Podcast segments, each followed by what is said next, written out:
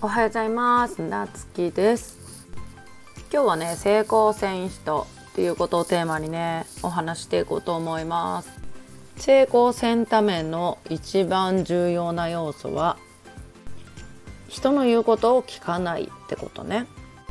これはねあの結構売れてる夢を叶える像の一冊目の本の中のね最初の方に書かれているのでまさにこれやと思って分かりやすくねちょっとその中の一節を取って出してみたんだけどうちにも師匠がおってでなんかうちはそのこの人師匠だって思った時から、まあ、その人の言うことは絶対に聞くって決めとるんよね。どんなに無理って思ってもこの人が言うんなら間違いないって思って行動するっていうのを決めとって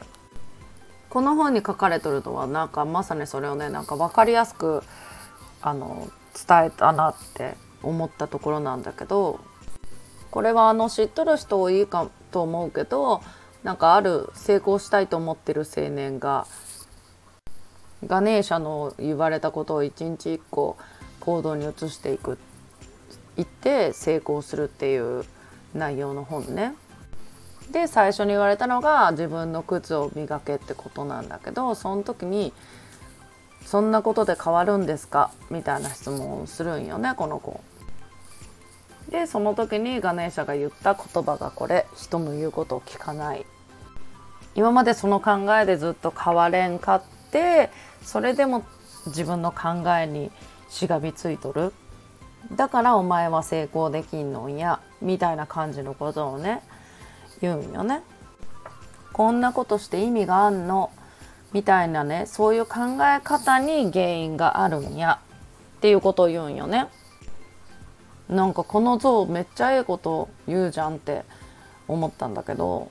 まあその成功者のね言うことを聞いたら成功するよみたいなのをよく言うしまあうちもなんかまさにそうじゃないかな。まあその目標にする人さえ間違えんかったらね。そうなんじゃないかなと思うんだけど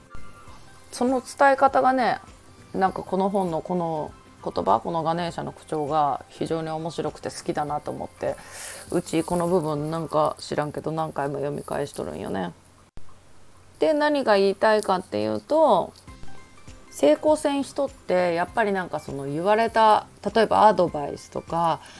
そういうのを、えー、そんなん言ってそんなんで成功するんかなとか絶対心の中で思ったりとか行動に移さんかったりするんよね。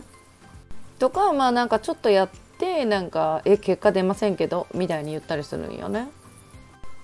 うん、でもなんか自分がどうしても叶えたいことがあるんだったらやっぱりそれを成功させとる人の言うことって間違いないと思うし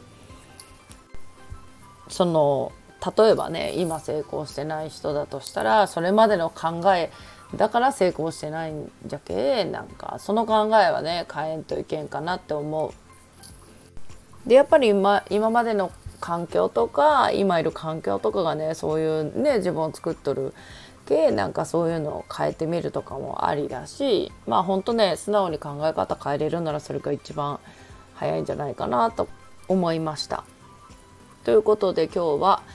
成功繊維質の特徴についてお話ししました。じゃあまたお会いしましょう。いってらっしゃい。